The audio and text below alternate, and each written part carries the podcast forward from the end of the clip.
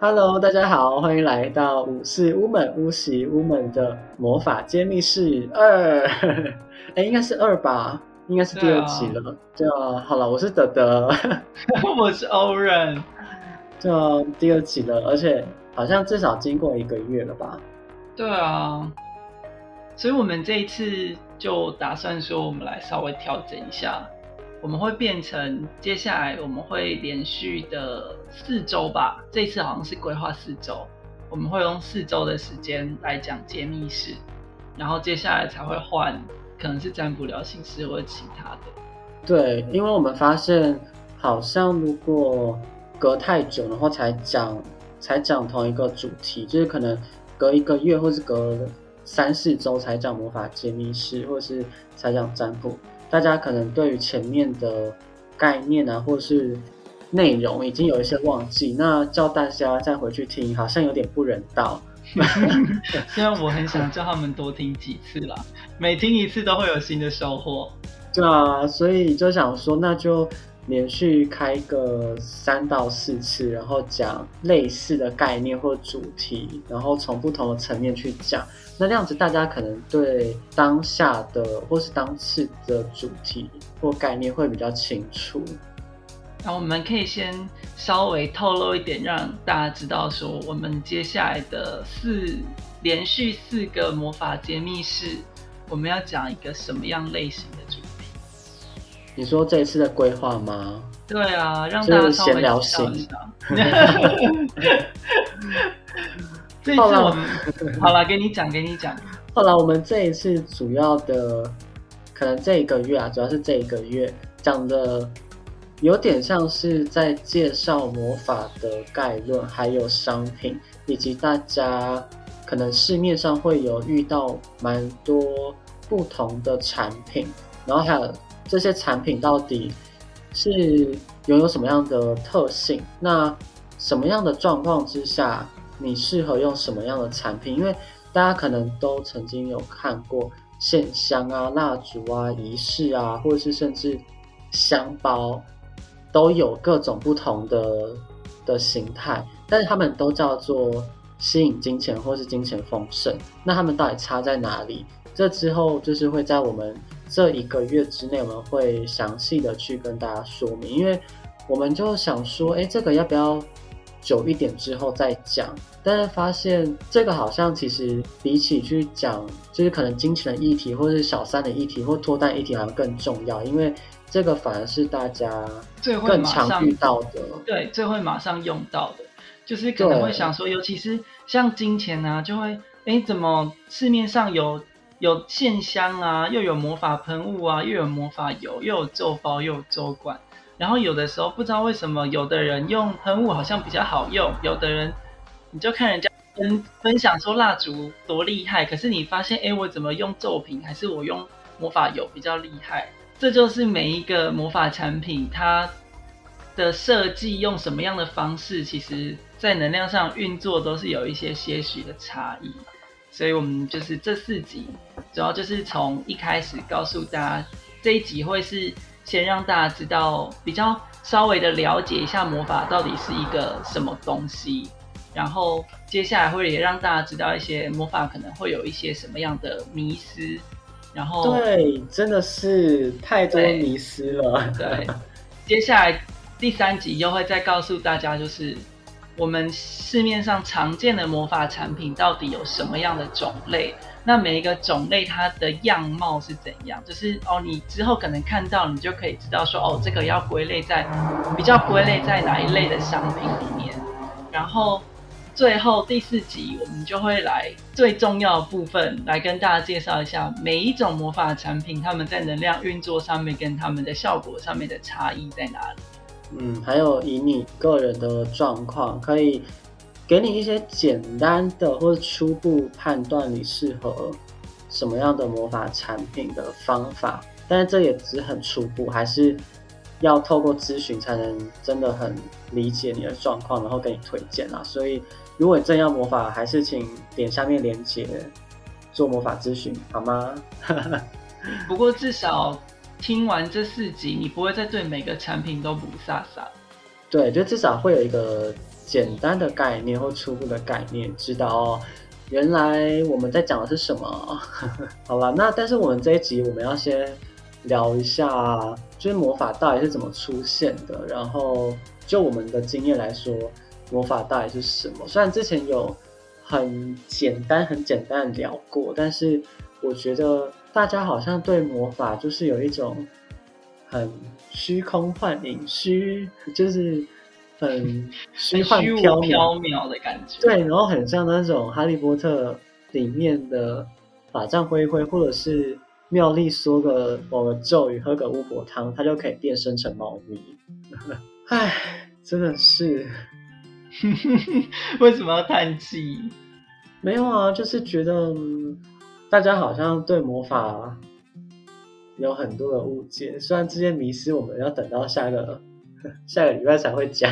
你已经忍不住很想受不了，很想讲到底大家都在迷失些什么，是不是？对啊，好啦，但是我们还是先拉回我们的 主轴好了。好你你先，你要不要先就是好了，我们先分讲一下啦。？对啊，不然在讲迷思以前，还是让大家知道一下魔法是一个什么样的东西，不然大家听到迷思只会觉得啊，不是这样吗？然后大家也不知道到底是怎样。反正魔法就是法杖挥挥，然后钱就会变出来了，好不好？就这样，已经已经随便已经放解释了。弃治疗嘞，到底对啊，而且而且今天我跟你说，今天我的我就跟我老板说，因因为我今天老板来关心我最近的状况，我就跟他说我的论文就不知道被我放到哪里去了，然后我好希望哪一天我有法术。可以法杖挥一挥，或者仪式做一做，我的论文整本就变出来了。然后结果我我跟你说，我的老板，我老板竟然跟我说，那你要加紧修炼了，加油。他竟然、欸，他竟然不是跟我讲说，他竟然不是跟我讲说，就是论文赶快写啊，或是赶快去念书，他就跟我说，那你要加紧修炼。看可不可以在论文就是收稿以前修炼好。对，然后我就跟他说，我怕我练完我的修业年限已经过了。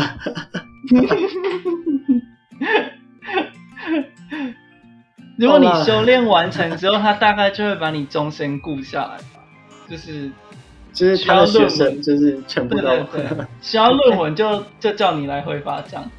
对啊，哎，这样子他会升等升很快耶。每每个每年都每个月哦，每个月可能都会有一篇期刊出版。那疑惑奇怪，为什么一个月就三十天、三十一天，然后它生产出来的论文可以超过三十篇？好可怕！一天一篇，然后每一篇都是很有学术研究价值，的。对，有量有品质哎。哎，但是这各位听众没有这种魔法哦，好不好？花很多时间冷消哎，大家听的这种，哎，听的好像哎，这好像有这件事一样。对啊，没有没有这种魔法，好不好？就是要写论文的各位研究生们，就是还要写论文，不要想说有没有魔法可以把你的论文变出来，没有，但是有魔法可以促进你写论文，或是让你比较有灵感，好不好？但是没有直接把整本论文变出来的，没有这种东西。啊如果要的话，如果你要学位的话，说不定可以去淘宝买，淘宝上面有。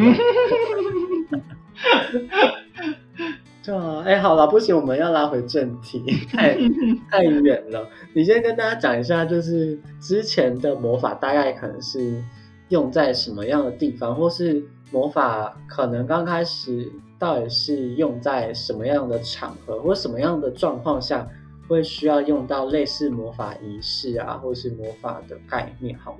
嗯，那好了，我讲一些就是比较先讲一些之知识前性的东西经验。我先讲一些之前的经验，我怕大家一开始进来，然后前面听完一堆消微之后，后面突然听到很震惊的，会消化不良。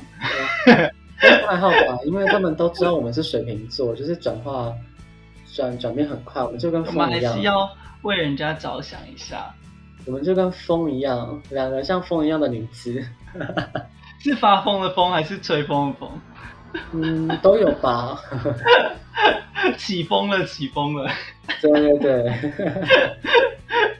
好吧，你说一下吧。好吧，就是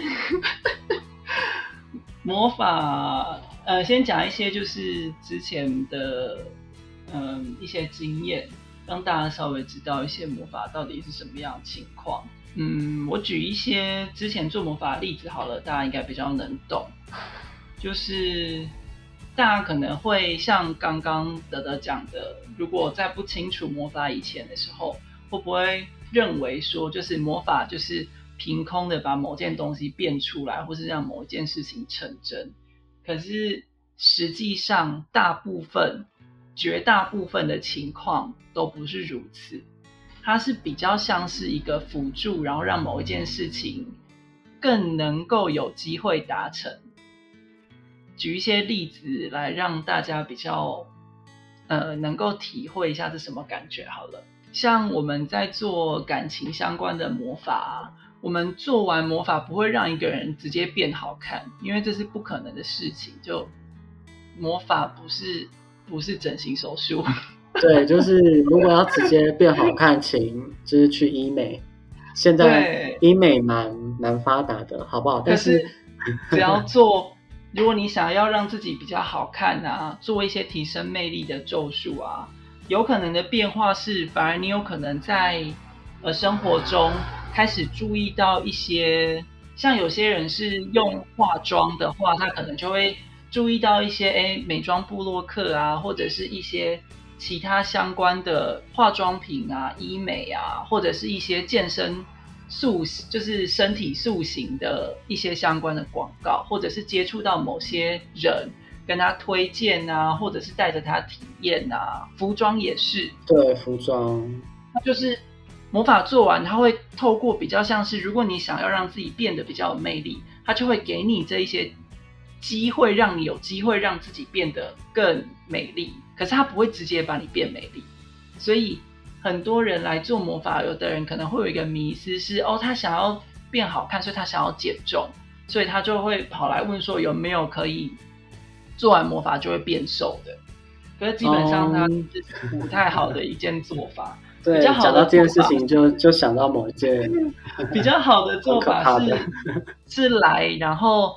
可以做魔法，说哦，我希望我的魔法可以协助我制定一个良好的瘦身计划，然后或者是让我可以在魔法的协助之下更有恒心毅力去完成你的健身计划。因为用不同的魔法做完，可能会有不一样的效果。有的可能做完你会特别有动力，然后有的做完是你身边的人会时不时的。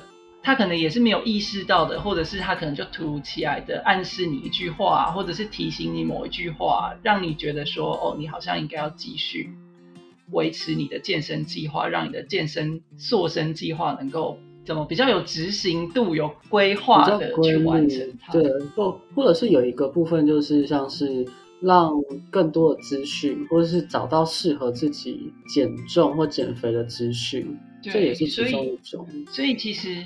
魔法它的意义不在于让某一件事情奇迹般的发生，而是去用魔法的方式让某一件事情更能够成功。然后有一个很重要的思维，就是要把魔法的作用，就是你祈求魔法的效果，你要把它想，魔法是辅助你，让你有事情更有机会达成。所以我们应该要使用魔法的时候，是把。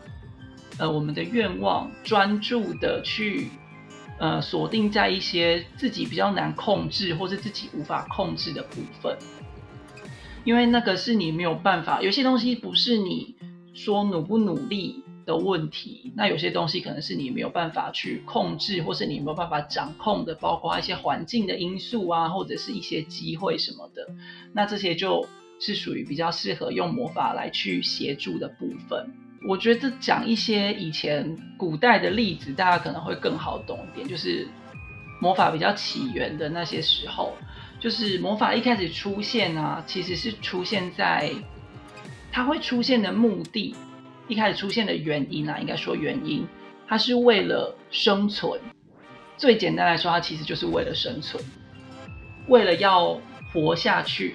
因为在以前，我想一下哦，他们的记录，魔法相关的记录，有一些比较早一点的，其实追溯，好像从新石器时代就有相关的祭祀相关的记录留下来。据我所知，OK，好，反正就是很早的时候，相信那个时候跟现在不一样。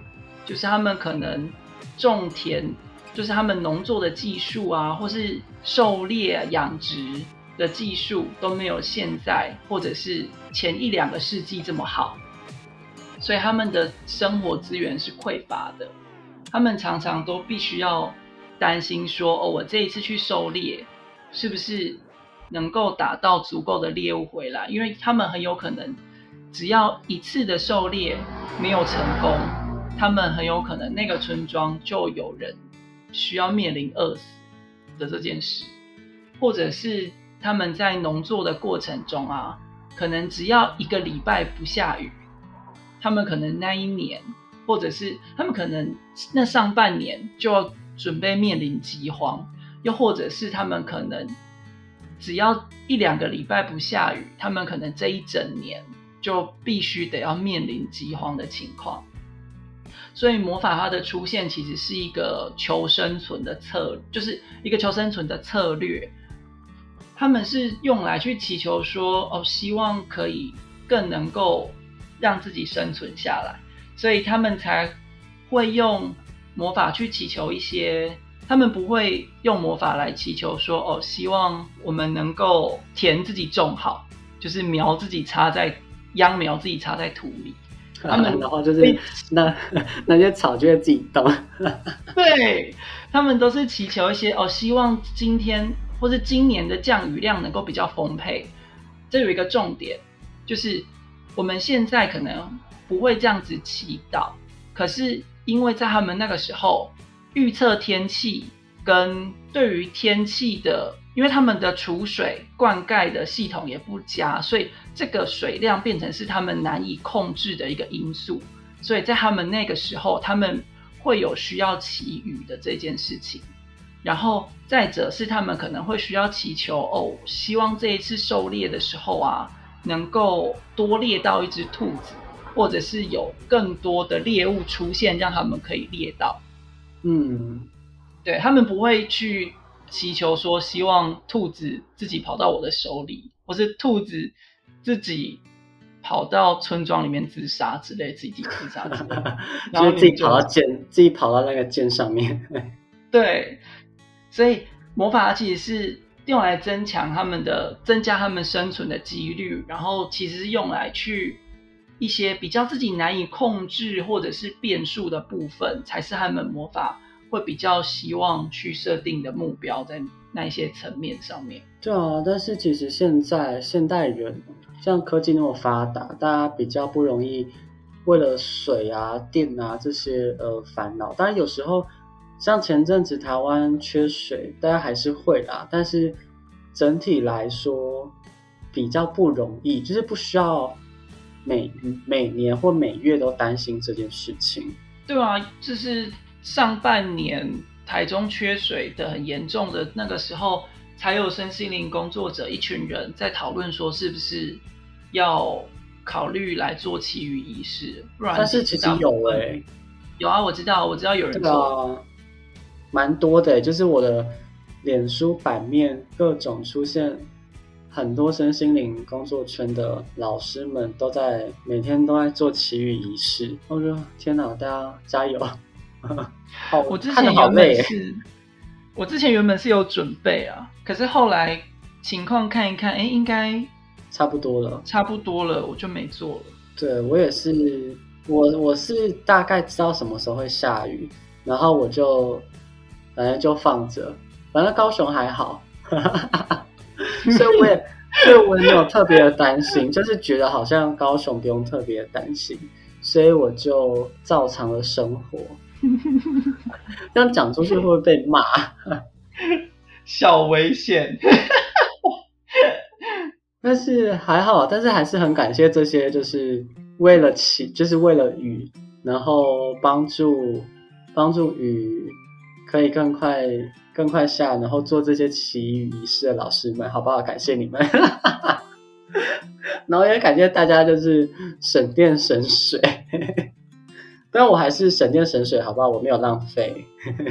对啊，所以我觉得其实现在大家比较不需要为了这些事情，就像刚刚欧文说的，为了大家需要去打猎，可能生存的议题而进行仪式或或魔法，或者是治病。以前需要，现在就完全不需要了，因为以前的医疗没有办法，所以他们以前只好透过魔法方式。对啊，对，或者是以前各种不同部落可能会有不同的。称呼啦，对啊，不过现在因为对啊，现在的魔法，现在魔法只有比较好用，就是可能可以去请巫师协助你做一些仪式，让你顺利的遇到跟你比较投缘的医生啊之类的。嗯，或者是适合就不会用在适合你的适合你的医生，或是增加你的幸运值，刚好可以提早检查到。某些状况，对对，但是绝对不会啊，法杖挥挥，癌症变不见，这样不可能，没有这种东西。到底要把多少东西变不见？我就问。最后好了，你这个人干脆变不见好了，烦死。到底多讨厌谁啊？这就不好说了啦。对啊，所以其实我觉得我自己看起来，或是上完课以及。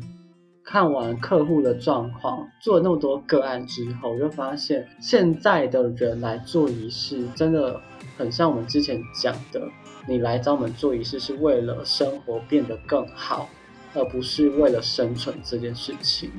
嗯，需求不一样，因为现在的生存跟以前的难度是不一样。对，就是如果你真的生存上面有什么样的状况，其实。国家有很多的社会福利资源，那当然我们就就不先讨论体制的问题了，好不好？至少如果真的遇到什么重大变故，像是疫情啊，然后疫情的关系，所以政府有一些那叫什么脱贫，不对，不是脱贫，是纾困方案。其实有很多津贴啊、保险的，其实都都有蛮完善，就是不能说很完整，但是至少。大部分的人是可以获得一点点的救济，对，所以其实生存这件事情就比较不是现代魔法或是现在巫师所在进行的仪式，但是当然我们还是会学，我们也有练习，只是这可能不是大家所需要或需求的。现在反而真的是很欲望本质，哎，就是像我们之前说的，呃，可能从我的月薪是七位数，我想要变到八位数。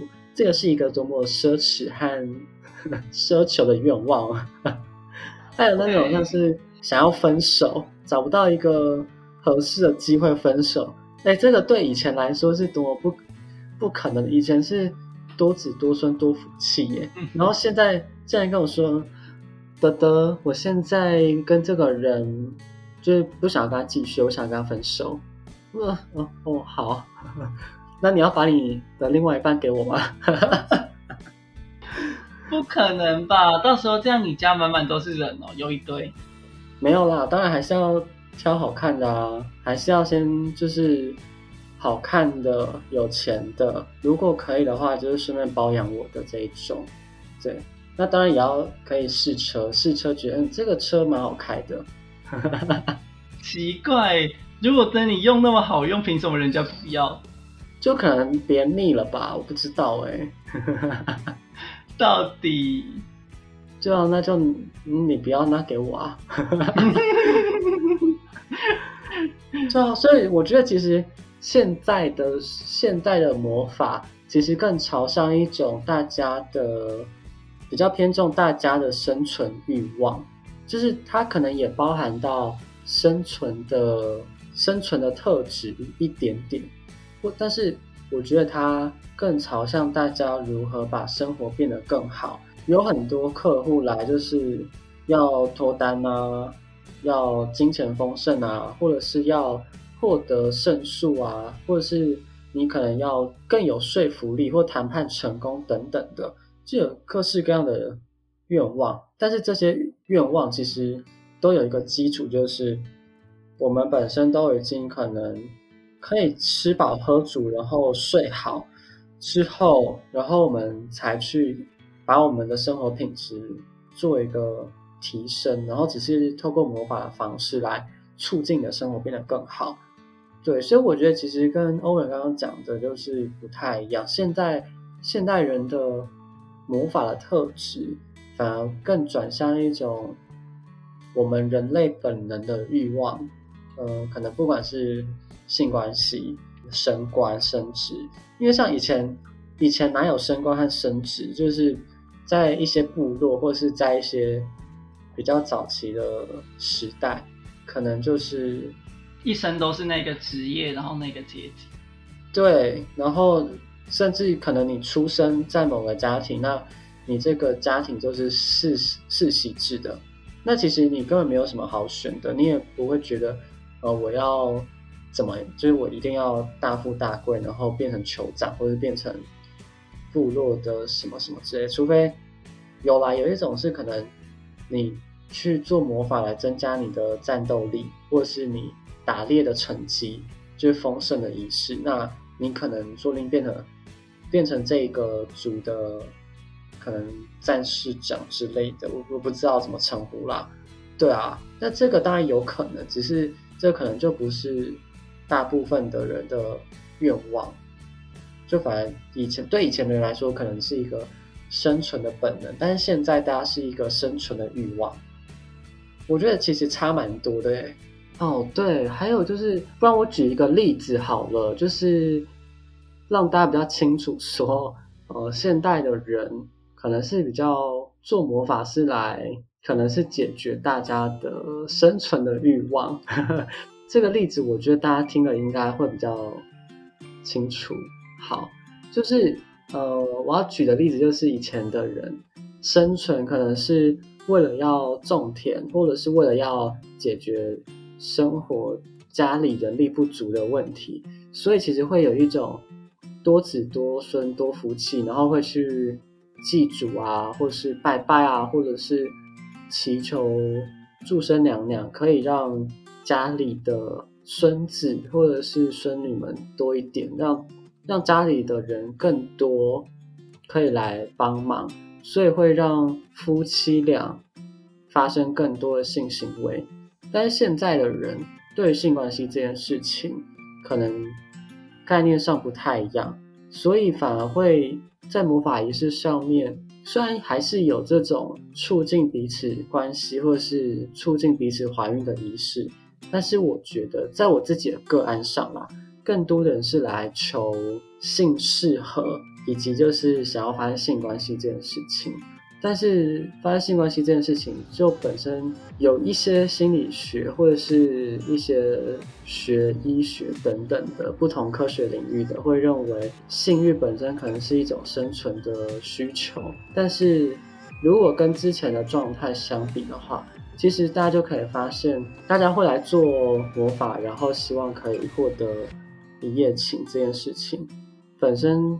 就已经跟之前的状况不太一样，所以现在大家来找我做发生一夜情的仪式，是一种他们希望可以约到约到更多人，然后约到自己舒服的舒服的泡，或是约到自己可以不断的不断的约，然后去解决自己的性欲。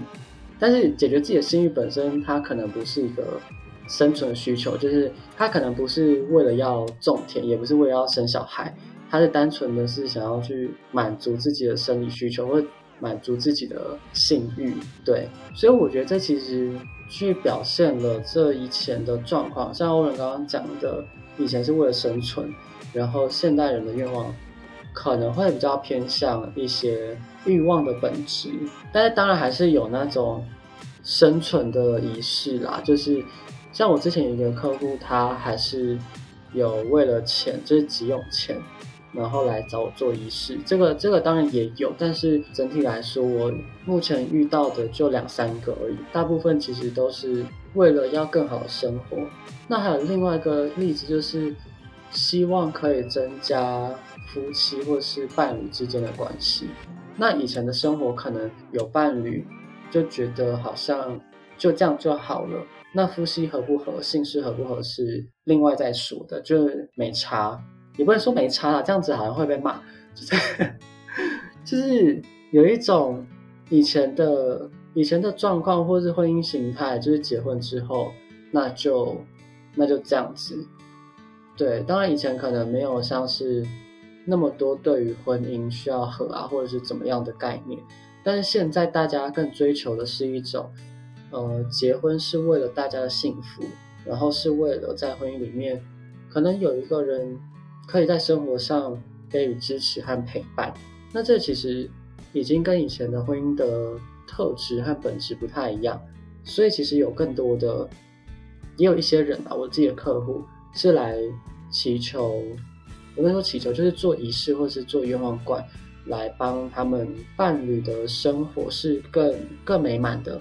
是姓氏更合，然后是一种更陪伴式的，就是都可以去协商和协调。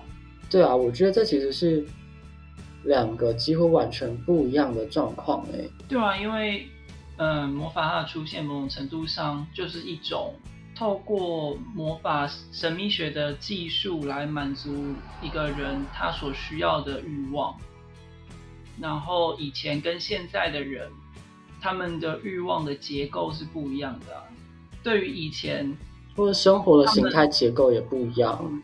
对，就是因为生活形态啊、观念的结构的改变，所以导致会使他们的欲望的呃元素或者是所有的组成就会不一样。像可能以前对他们来讲，性这件事情会可能会用透过说哦，我生了很多的小孩子。来彰显，因为可能很多小孩子之后，外面的人就会觉得说啊，这一家人的男方的性功能很好啊，所以才有很多的小孩。然后女生很会生，都生出男孩子。对，女生很健康，都能够生出很多的，对，生出很多的男孩子啊什么之类的。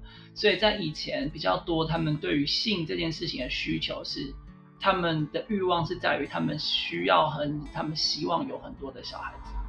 可是现在的人并不会用你有很多小孩子来觉得说哦你的性功能怎样啊，或者是不会用你有没有小孩子来评断说哦自己的性美不美满。现在的人比较在乎是在那个感受，所以在于跟性相关的魔法上面就会琢磨比较多，在于性上面的契合度啊，感觉上或者是肉体上的愉悦度。就比较，除非他们有生育计划的人，才会希望透过魔法看可不可以增加生小孩的机会。没有计划要生育的人啊，大部分都会把重心放在呃两人的感情状态啊，或者是肉体的愉悦度上面，就是欲望一样，肉体的欢愉上。对，就是这台车好不好开？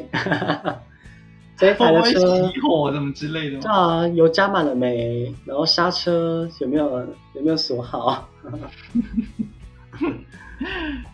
然后这台车舒不舒服？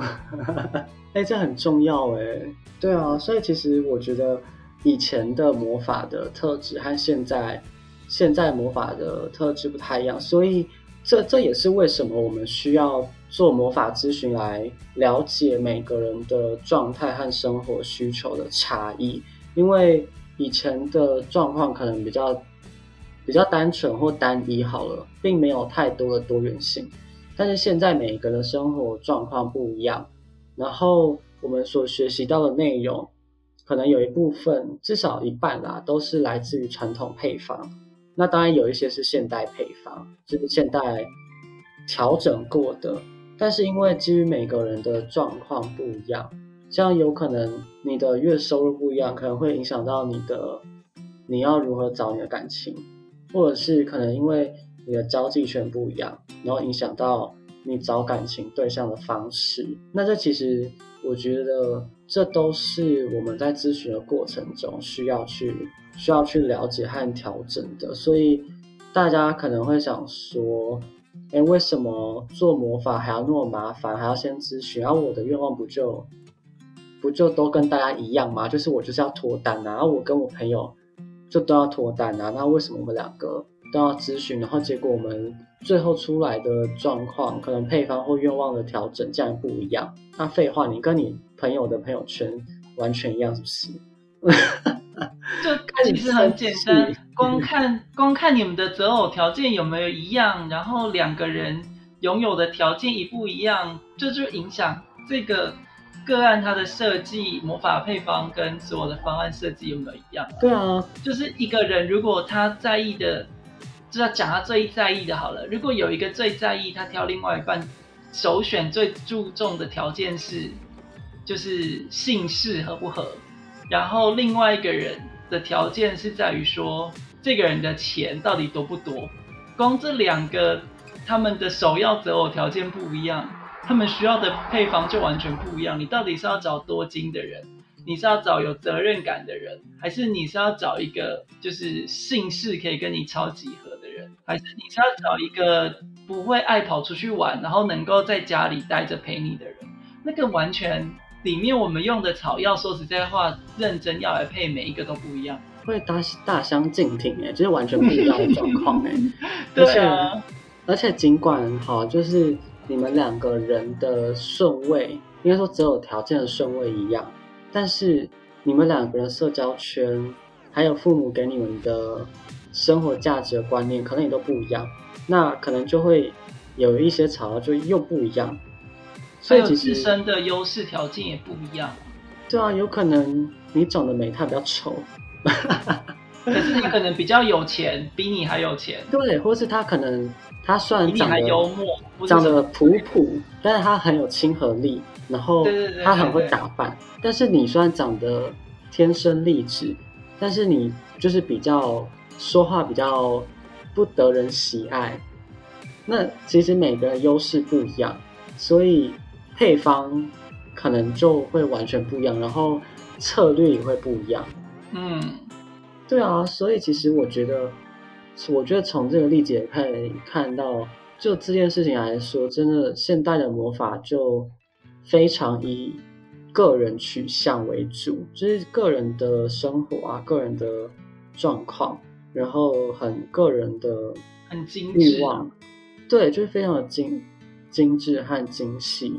去调整每个人的状态，因为像以前可能在部落或是在比较早期，可能是以整个整个村落进行一场可能祈雨仪式，或者是进行打猎丰盛的仪式，或者可能进行因为以前不可能就是随随便便要做魔法就做魔法，他做一个他做一个他做一个，没有那么多材料，也没有那么多时间。对啊，而且以前的资源其实很珍贵。嗯，等一下我这样讲会不会说错话？现在的资源也很珍贵，只是以前 以前的状况可能比现在对他们来说珍贵更多了。这个他们以前资源更难以取得，这件事情是没有什么好争议的。能用的药草或是能用的概念就更有限，因为像我们现在用的药草，可能很多都是西方药草，在台湾根本。买不到，那以前可能用的哦，我们知道好像会说到厨房女巫，对不对？就是用的药草可能都是家离家里住家一公里以内，甚至可能更短，就是方圆五百公尺，保存技术、产量这些都有影响啊。像我们现在的干燥技术等等跟保存。可以说，你一个草药弄下来，你可以可能保存起来，你可能一年之内或者是两年保存得当，你都还是可以使用。那他们以前很有可能一两个月，然后啊草药不小心发霉了，那这一批全部就都没了。他可能就要等到明年的这个时间才能用了。对，对啊，所以我觉得我们这一集在谈魔法到底是什么，有一个。很重要的概念就是，嗯，希望大家可以知道说，其实以前的魔法，或是大家可能在电视上面看到，或是所以前学习到知道的魔法，不管是仪式魔法，或是不管是哪一个宗教，很多传统上面的状况，都是一种可能以生存为需求、生存为本质的概念去出发，嗯，所设计的。越古老越原始的宗教，都是以生存为最优先的考量来设计。现在的生活其实，大家可能比较不容易为了生存这件事情而担忧。当然不能说全全部啦，但是整个社会整体来说，比较不容易有这件事情的出现，所以魔法反而会转向了更。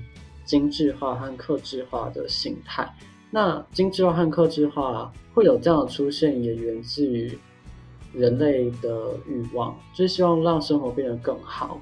所以，我觉得你就去好好想想，你要怎么让自己的生活变得更好，然后你自己本身带有什么样的优势条件，那你的愿望本身是什么？为什么你会有？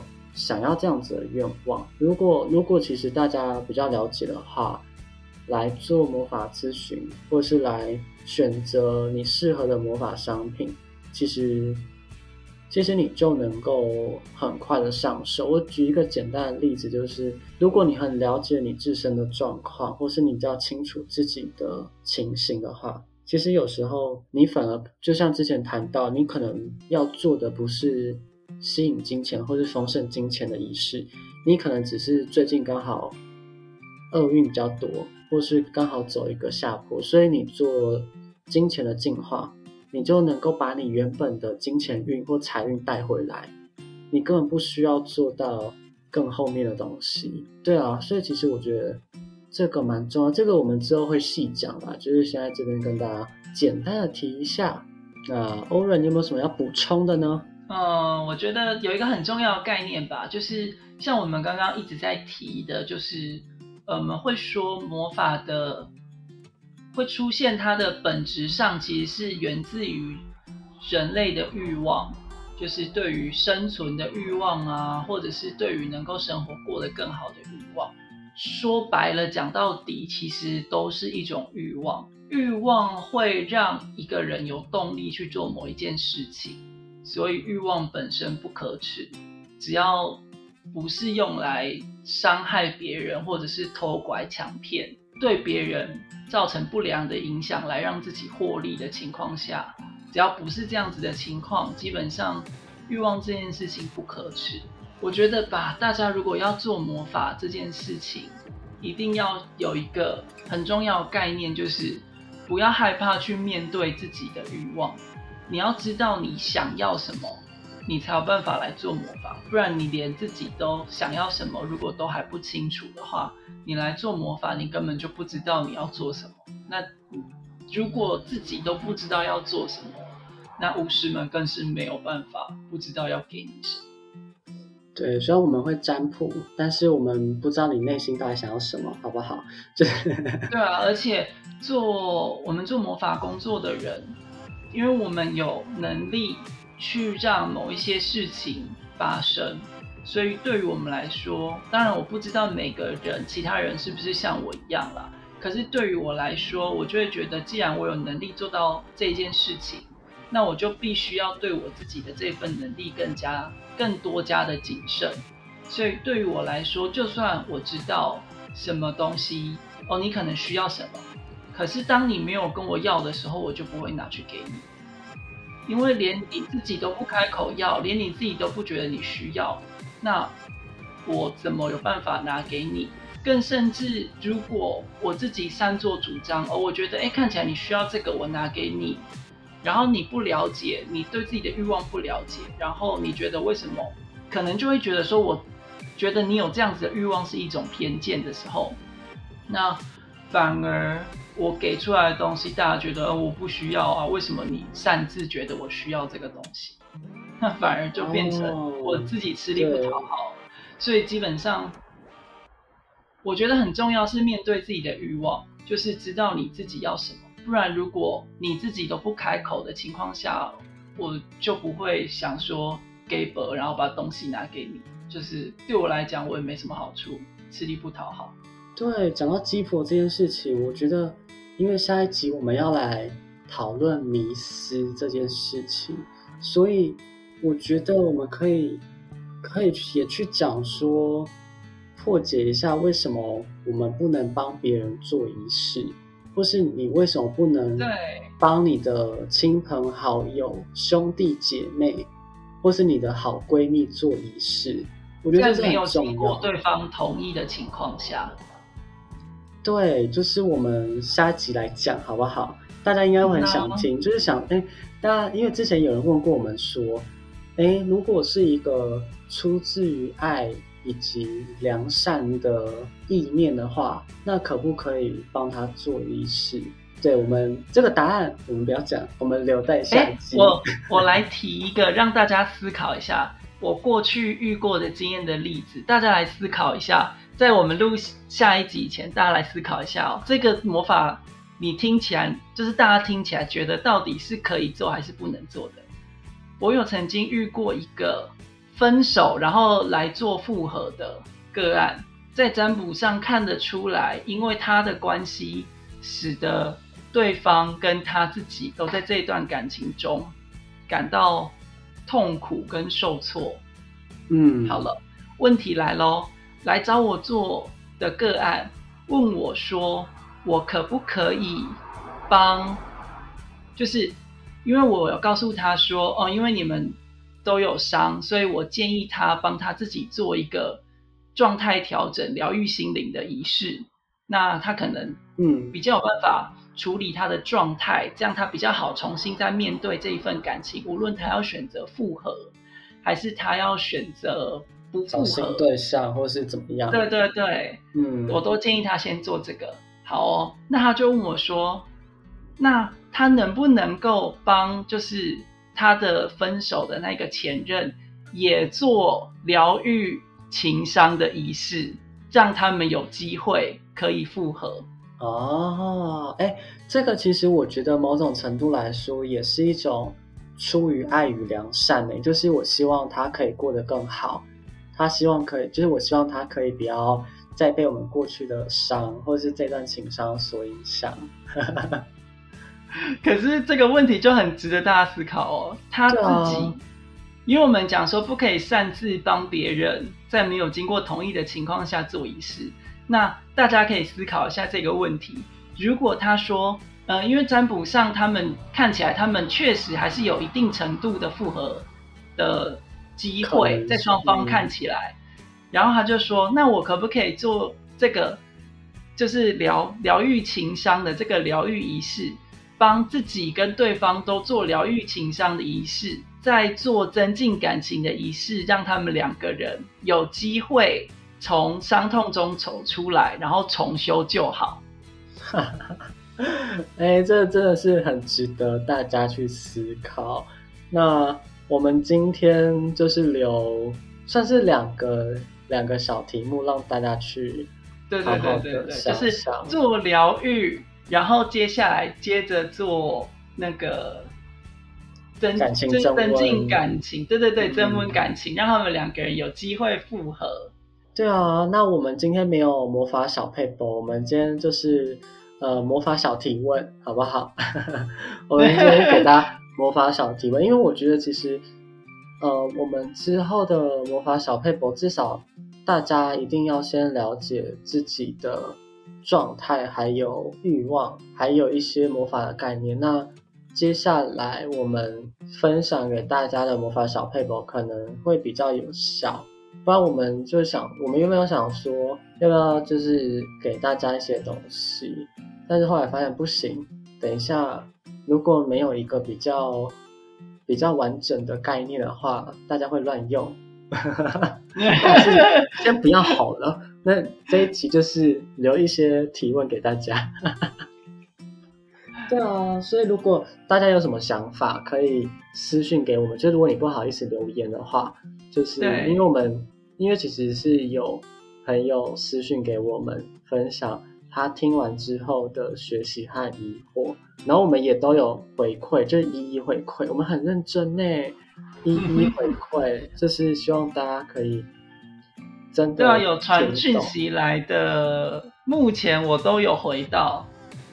对，所以大家有问题或者是有什么想法，关于刚刚那两个问题，好，我们再就再重述一次。第一个就是，如果我想要帮别人做一事，我是基于我的良善与爱，我不是为了要害他，就我不是为了要得到他的保险金，所以才去做一事弄他，而是我希望他的生活变得更好。那可不可以？帮他做仪式。那第二个是分手了，彼此都有情伤，那可不可以做疗愈身心的仪式，来帮助我们两个度过情伤，然后再做增温的仪式，帮助彼此能够在这段感情里面更有亲密感？那这两个问题，对，就留给大家去好好的思考。希望大家会想破头，好坏哦。对啊，如果大家有什么想法的话，就欢迎留言或私信给我们。我觉得这个没有一定的答案，但是就是希望大家可以好好思考，这也能蛮能反映出大家伦理观。然后我自己当初老师给我们这样的提问的时候，也是思考了蛮久的。对，因为他没有什么所谓的对错，但是就我们的系统，当然。有一些概念上面的区别和差异，所以我们下集会跟大家说，好不好？所以请大家期待下集。下集会跟大家讲，就是解答，然后当然是希望大家就是能够私讯是最好，因为如果大家就是在我们录以前的私讯，如果有不错的提问或者是不错的观点，我们就。会在下一集的内容里面再多加的，就你的提问跟你的观点给予回复，这样。对，我们就会提出来讨论。但我们当然不会说是谁了，好不好？所以放心。对对对对对，就是这个部分我们都会不讲是谁，然后我们只会回答你的问题。就是如果你的问题真的非常棒，或是你提供的观点真的非常值得讨论，就可以得到就是比较深入、比较。深度的回答吧，我觉得。比较深度的回答。对啊，因为我们在上面讲就会比不深度回答，就是我会回一个贴图，就是赞。没有啦，我们都很认真回答，就是有有来给我们私讯的朋友，我们都蛮认真回答的。对啊，好啦，那我们这一集就先到这边喽。OK，先到这边，拜拜，拜拜。